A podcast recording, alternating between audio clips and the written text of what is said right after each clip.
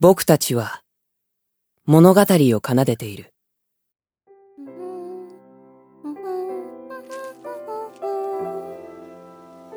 もろく、儚い。言葉にすれば崩れ落ちてしまうような物語を。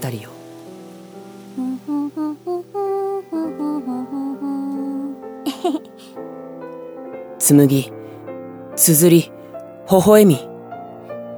よし。空へ歌い上げる。わあいい天気だこれは、青く、澄み渡るような空に奏でた、彼女の物語だ。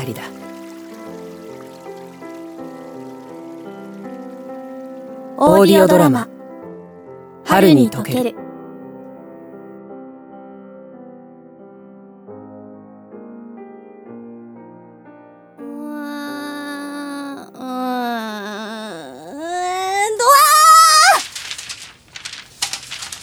あの、ーん？何かな？原稿をぶちまけたことに関しては何も言いません。もう見慣れましたから。うん。我ながらお恥ずかしい。それよりも、だいぶ、日が沈んできましたね。そうだね。夕日だね。あの、閉めませんか？窓。寒いんですけど。ああ、うん。もう秋だし、寒くなってきたね。うん。いえ、冬ですよ !12 月ですよ窓開けっぱなしで何してんですか？おお、いつにも増してテンション高い。寒いんですよあったかくなった？なってません。そりゃ残念。閉めないんですか？閉めないですよ。閉めさせてくださいよ閉めさせてあげません あー、何すんのさ。他の人にも迷惑でしょ自重してください。はーい。とりあえず、はい。いただいたところまでは読みましたよ。どうもどうも。そして、どうでした？そうですね。強いて言うなら、王女様が城を抜け出して、スラム街を探索する彼女に初めて会ったのは、1ヶ月前のこと。トウカちゃんトウカちゃん平気です。トドさん、こっち肩を貸してはい温度が削り取られたような、モノクロの、見慣れたはずの病院の廊下で、崩れ落ちる彼女を見かけた。床に散らばった数枚の原稿用紙と、書き殴られたルーズリーフ、差し込んだ夕日。赤く、染め上げられた彼女の思い。しっかりして、トウカちゃん痛む？平気？え、ええ、すみません。なんてことはない。あれやこれやと書き綴られたプロット。見慣れたそれを手に取ったその矢先。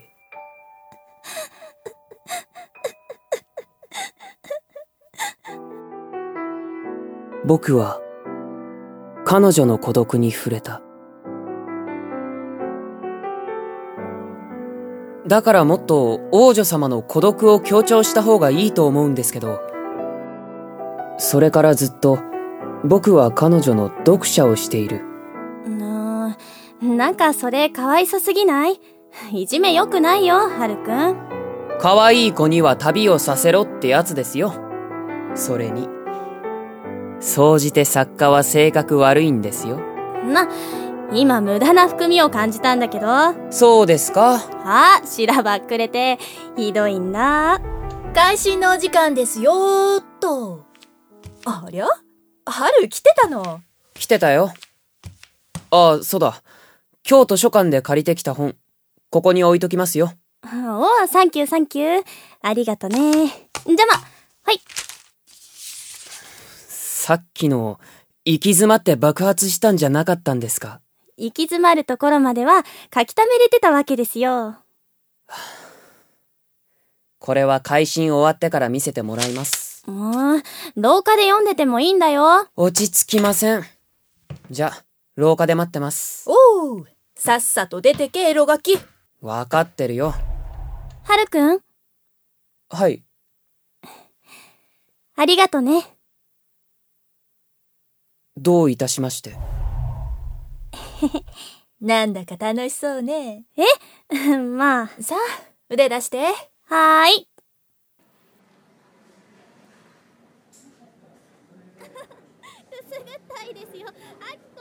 我慢するの。ほとんど気まぐれだった。拾ったルーズリーフに書き殴られていたのは、砂の王国で繰り広げられる王女と奴隷の物語で、狭い世界の中で出会った二人は、互いを通して人を思うということを知っていく。当たり障りのない、温かく優しい物語だった。だけど、少女の言葉は、宙を舞います。鍵盤を奏でる音符のように、きらめき、空から舞い降りてくる日差しの中で、胸いっぱいに広がった青空に、彼女の言葉は、ゆったりと、円を描きながら消えてゆくのでした。そんな物語の中に、どす黒い、どれだけこすっても消せないであろう、滲みを見つけた。深く、染み込んで、洗い落とせないような滲みを。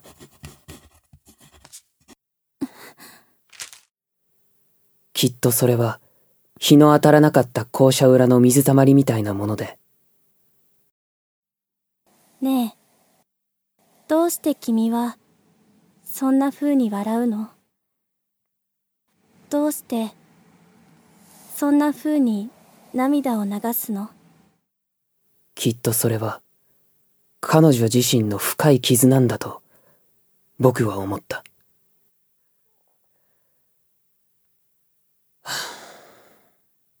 なんだかな。秋の色も落ち始めた灰色の季節。あの日のように、温度を削り取ったような色あせた世界。トウカちゃんトウカちゃん床にへたり込みながらも、悔しそうに見上げたあの瞳が、僕の頭からは剥がれずにいる。はーる。ああ、会心終わったの？まあね。どうした？なんかぼーっとしてたけど。別に、ちょっと考え事。勉強してる？適度に。適度に。ねえ。まあ、勉強なんていつでもできんだから、女遊びに精を出しないよいや、親としてその発言はどうかと思うけど。トウカちゃん攻略についてなら相談になるわよは照れるな、照れるなトウカちゃんのこと気になってんでしょ？そんなんじゃないよ。ただ流れでなんとなく。なんとなくね。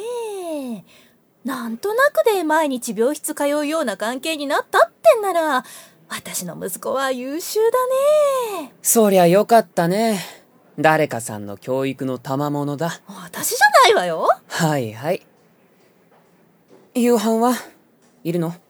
うーん。今夜も遅くなるから適当に食べといて。了解。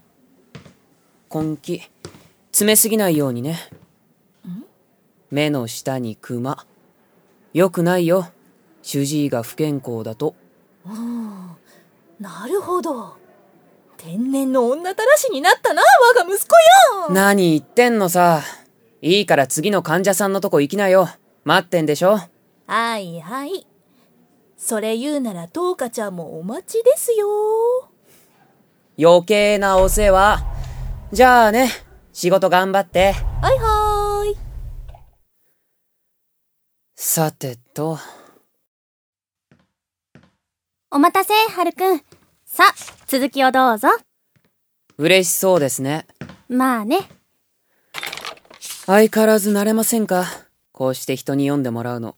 うーん、まあ、ぶっちゃけさ、気恥ずかしくてどうしましょうって感じ。とりあえずおとなしくしてればいいんじゃないですか？ええもう、はるくんのいけず。はいはい。もう、じゃあさ、そこの本取ってよ。これですか？うん。小説？なに私は書くの専門だとでも思ってた？いや、まあ、珍しいなって。まあね。たまに読みたくなるんだ。うん。誰かのためにさ、書かれた物語って、どっか重いんだよね。春や取ったの？読めない字でもあった？いえ。っていうか、読めない字がって言うなら、全体的に達筆すぎるので読みづらいですよ。まるで還暦すぎた文豪の原稿みたいです。何を？できれば、あそこで埋もれてるパソコンを使ってほしいんですけど。断固拒否。ですよね。第一さ、キーボードってなんかいまいち気持ちが乗らないのよね。わかる？わかりません。そうですか。でも、思いが乗ってるのはわかりますよ。おやまあ、君にもそんな才能が？まあ、手書きがいいっていう人も中にはいますから。はるくん？んどうしたの？平気？ああ。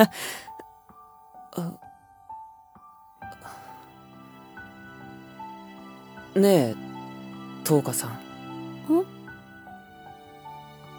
トウカさんも、誰かのために書いてたりするんですか？え？あ、な、なんでもないです。確かにこの部屋、ちょっと暑いのかもしれませんね。喉乾いたんでなんか買ってきます。うん、すぐ戻りますから。うん。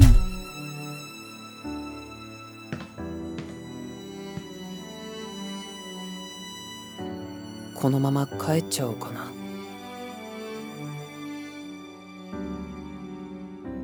何のために彼女の読者をしているのか。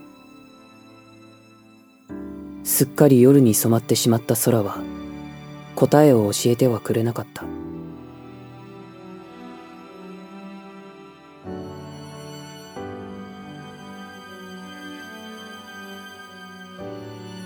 誰かのために。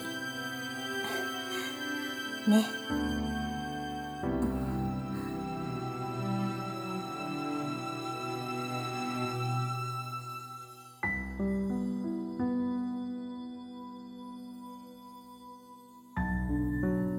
春に溶ける。